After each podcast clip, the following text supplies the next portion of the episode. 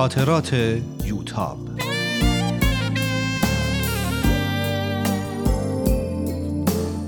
اثری از روحیه فنایان.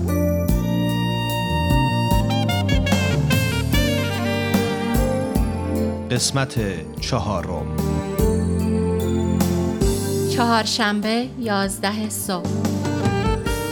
از یه طرف دلم می‌خواد از دکتر نادری خواهش کنم که نظر امروز مامان و بابا به دیدنم بیان. و از یه طرف دلم برای دیدنشون یک ذره شده. انگار از دیروز تا به حال یک قرن گذشته. انگار سالهاست که اونا رو ندیدم. اما میترسم. میترسم از اینکه این حباب پنهونکاری بترکه تا زمانی که این حباب هست همه چیز مثل سابقه. و هنوز می‌تونیم تظاهر کنیم که اتفاق خاصی نیفتاده و ما هنوز همون خونواده شاد و خوشبختی هستیم که همیشه بودیم.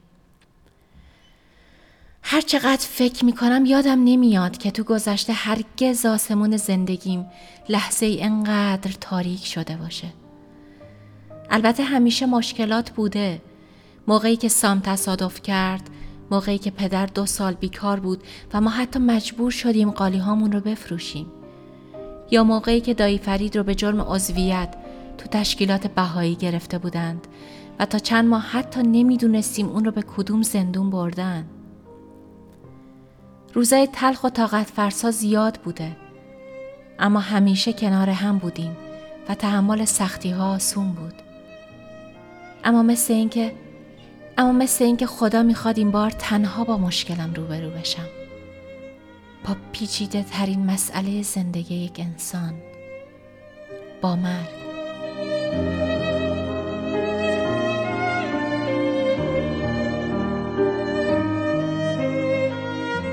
راستش رو بخوای چیزی که بیشتر از مرگ منو میترسونه اینه که زنده بمونم. اما خودم نباشم.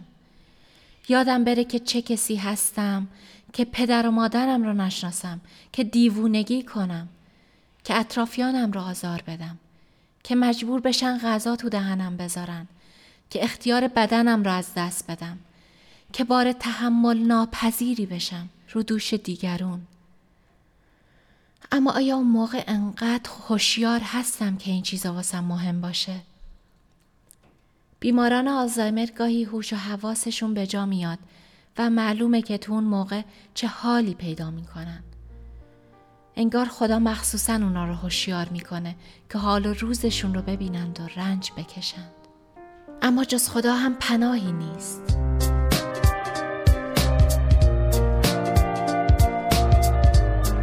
صبح وقتی دکتر نادری برای ویزیت اومد از آرامشی که داشتم تعجب کرد. دعا میخوندی؟ بله شفا می‌خواستی؟ حتی به فکرم هم نرسیده بود که از خدا شفا بخوام نه با تعجب پرسید شفا نمی‌خواستی؟ پس برای چی دعا می‌خونی؟ دعا به هم آرامش قدرت میده یعنی دلت نمی‌خواد خوب بشی؟ چرا؟ چرا دلم می‌خواد؟ اما فکر می‌کنم خوب شدن انقدر مهم نیست که قوی بودن مهمه. بهتر قدرت داشته باشیم رو مشکلاتمون غلبه کنیم تا اینکه اصلا مشکلی نداشته باشیم. پدر و مادرت چی؟ اونا هم با این فلسفه بافیای تو موافقن یا دعا می‌کنن هر طوری هست شفا پیدا کنیم. نمی‌دونم. اما فکر کنم حرفای منو بفهمن. یعنی من نمی‌فهمم. ببخشید منظورم این نبود. منظورم این بود که باورای ما شبیه همدیگه است. این که درسته. من هیچ وقت اهل دین و اینجور چیزا نبودم. اینا چیزاییه که مردم دل خودشون رو باهاش خوش می‌کنن. چیزایی که خودشون دلشون می‌خواد باور کنن. لابد شما هم اعتقادی بهشون ندارین چون خودتون دلتون نمی‌خواد باورشون کنین. تو اینجا دکتر چند لحظه سکوت کرد و بعد خندید و گفت شایدم حق با تو باشه.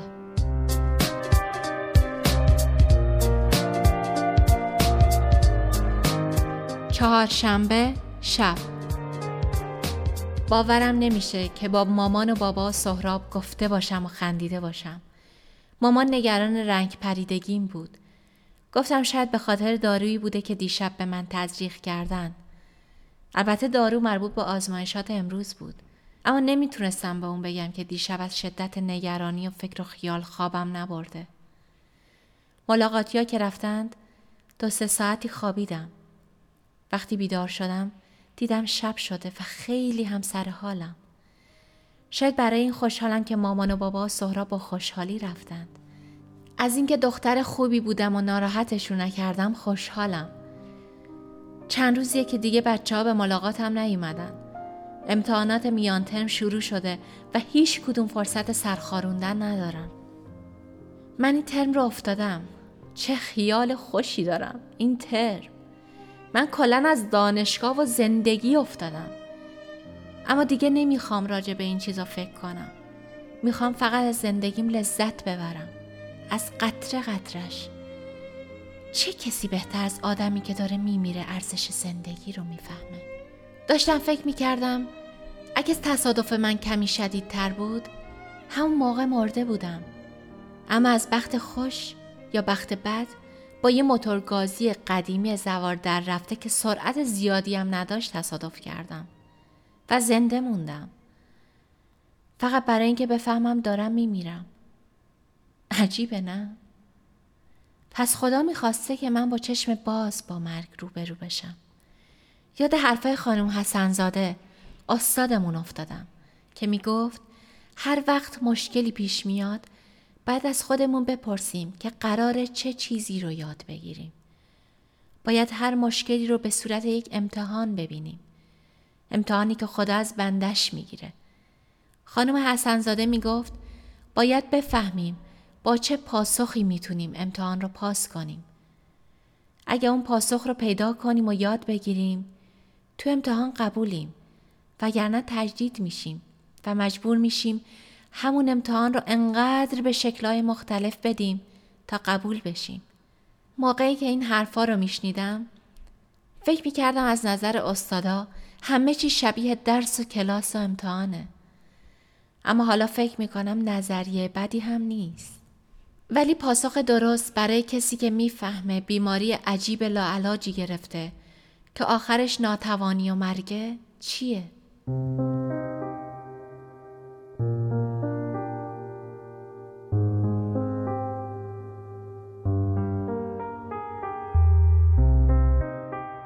پنجشنبه نهم آذر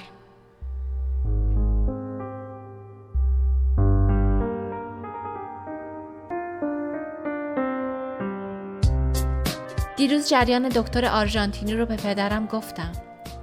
البته نه همه جریان رو. فقط گفتم دکتر نادری می‌خواسته با یه دکتر آرژانتینی درباره من مشورت کنه. اما هیچ کدوم زبون همدیگر رو بلد نبودن.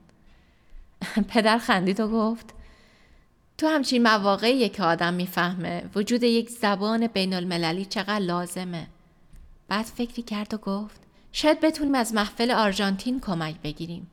اگه در میون باهایی اونجا دکتر ایرونی پیدا بشه که بعید هم نیست می‌تونه کار ترجمه رو به عهده بگیره. ولی چطور میشه محفل آرژانتین رو پیدا کرد؟ فکر کنم امو محمود بتونه ترتیبش رو بده.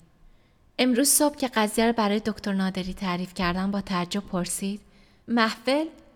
محفل چیه؟ شورای انتخابی باهایی برای اداره امور باهایی یعنی آرژانتین هم بهایی داره؟ همه جا بهایی داره. این محفل کار ترجمه رو هم انجام میده. کارشون که این نیست. اما اگه بدونن قضیه چیه و کاری از دستشون بر بیاد مطمئنم که کمک می‌کنن. بسیار خوب پس نتیجه رو به من خبر بدین. خانم نس که همراه دکتر بود زیر لبی چیزی گفت که به نظرم این بود. عین موریونه تو همه جا رخنه کردن. راستش خیلی ناراحت شدم. اما وانمود کردم که حرفش رو نشنیدم.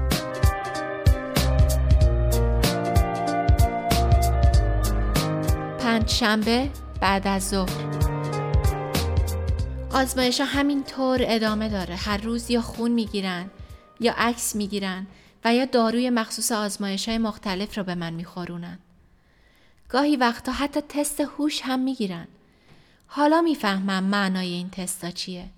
می‌خوان ببینن هنوز حواسم جمع هست یا نه.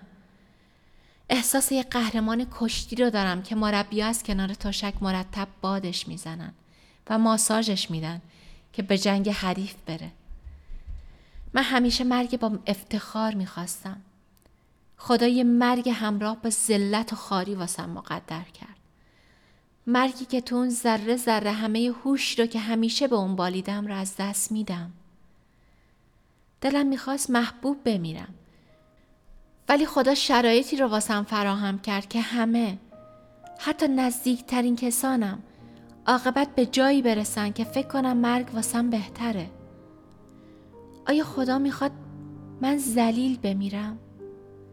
من همیشه مغرور بودم به خصوص در مورد موفقیت های تحصیلیم شاید خدا می‌خواد غرورم رو بشکنه شاید اون چیزی رو که باید یاد بگیرم خضوع خاکساریه یعنی غرور من بیچاره انقدر زیاد بوده که مجازاتی به این سنگینی داره.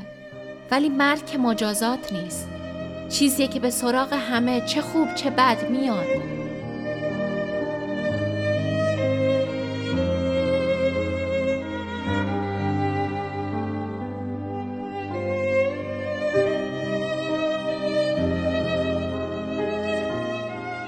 مرگ فقط جدا شدن روح از جسده. آزاد شدن پرنده روح از قفس تنه. رها شدن و به پرواز در اومدنه. اما نمی‌دونم چرا انقدر ترسناک به نظر میاد. مثل کسی هستم که می‌خواد با چتر از هواپیما بپره. می‌دونم که حس خوبی داره. اما باز هم میترسم.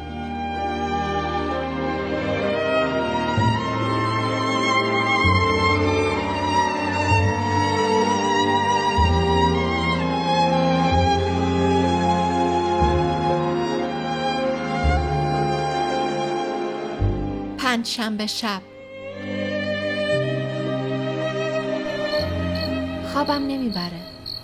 ساعت باید حدود یک بعد از نیمه شب باشه. امشب شیفت خانم نصره. چند دقیقه پیش اومد و پرسید که قرص خواب آور می‌خوام که بتونم بخوابم یا نه. ظاهرا سفارش دکتر نادریه که در صورتی که خودم بخوام به من داروی آرام بخش و خواب آور بده. قبل از اینکه از اتاق بیرون بره پرسیدم شما از باهایی یا بدی دیدین؟ در حالی که جا خورده بود جواب داد نه من چی کار به باهایی ها دارم؟ می‌خواستم سر صحبت رو با اون باز کنم بعد که دلخوریش از بین بره اما نشد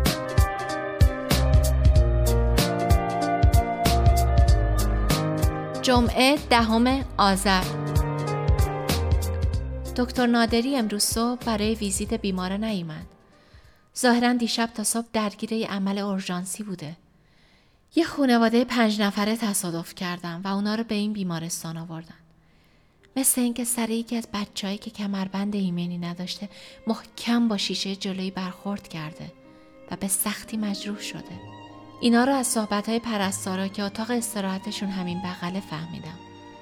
پرستار نصر از وقتی فهمیده من باهایی هستم با من سرسنگین شده.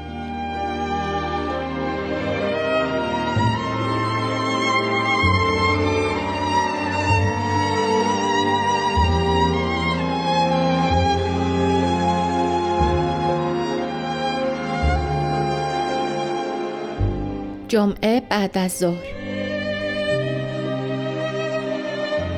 برای ملاقات فقط پدر اومد. امروز مهمون داشتن و مامان و سهراب مجبور شده بودن تو خونه بمونن. مطمئنم که مامان و بابا در مورد بیماری من به کسی حرفی نزدن. بنابراین مجبورن طوری رفتار کنن که عادی به نظر بیاد. به هر حال هر چند جای مامان و سهراب با اون جوکا پیامکهایی که از این طرف و اون طرف جمع می‌کنه و می‌خونه خالی بود اما این ملاقات دو نفره هم واسه خودش عالمی داشت. پدر همراه خود شاهنامه آورده بود و قصه گردآفرید رو که از بچگی خیلی دوست داشتم واسم خوند.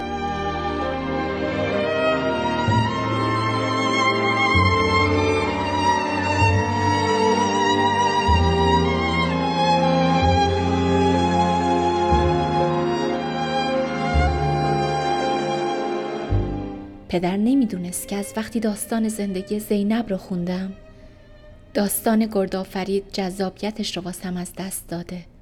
زینب مثل گردآفرید یک افسانه نیست. تاریخ واقعیه. او یه دختر زیبای روستاییه که موهاش رو کوتاه می‌کنه زره میپوشه و برای دفاع از جان همکیشانش شمشیر می‌کشه. این زینب بابی است زینب قلعه زنجان. زینبی که همه فکر می‌کردن مرده. اونم مثل گردآفرید با لباس مردونه به جنگ میره. اما بعیده که زینب 18 ساله عهد قاجار چیزی از گردآفرید افسانه‌ای شنیده باشه. نه. چیزی که اونو به چنین حرکتی واداشته تقلید از یک شخصیت افسانه‌ای نیست. یک جوشش درونیه. کاش فردوسی دیگه ای بود تا شعر زینب رو بگه. یاد آقای احمدی دبیر تاریخمون افتادم. وقتی اسم منو دید خیلی خوشش اومد و گفت چقدر خوب ملتی رو که یک دوره انحطاط تاریخی رو طی کنه به یاد قهرموناش بیاندازیم. کاش فردوسی دیگه ای بود تا حماسه زینب رو بگه. تا شعله امیدی باشه تو دل این مردم. تا نشونی باشه از اینکه هنوز شرافت و اصالت در وجود این ملت بزرگ نمرده. کاش می‌تونستم شعر زینب رو بگم. اما از شعرش سرودن زیباتر چون او بودنه. در چهره مرگ نگریستن و با شجاعت پیش رفتنه. شاید این دقیقا همون کاریه که من باید بکنم. شاید این همون چیزیه که خدا می‌خواد به من یاد بده. قهرمانان پیش رفتن و شجاعانه با مرگ روبرو شدن.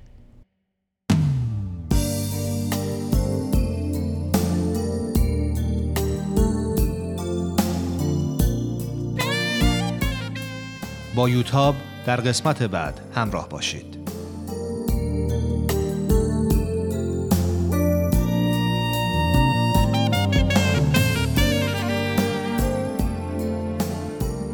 این مجموعه با همکاری تولیدات رسانی پارسی و مؤسسه فرهنگی تصویر رویا تهیه شده است.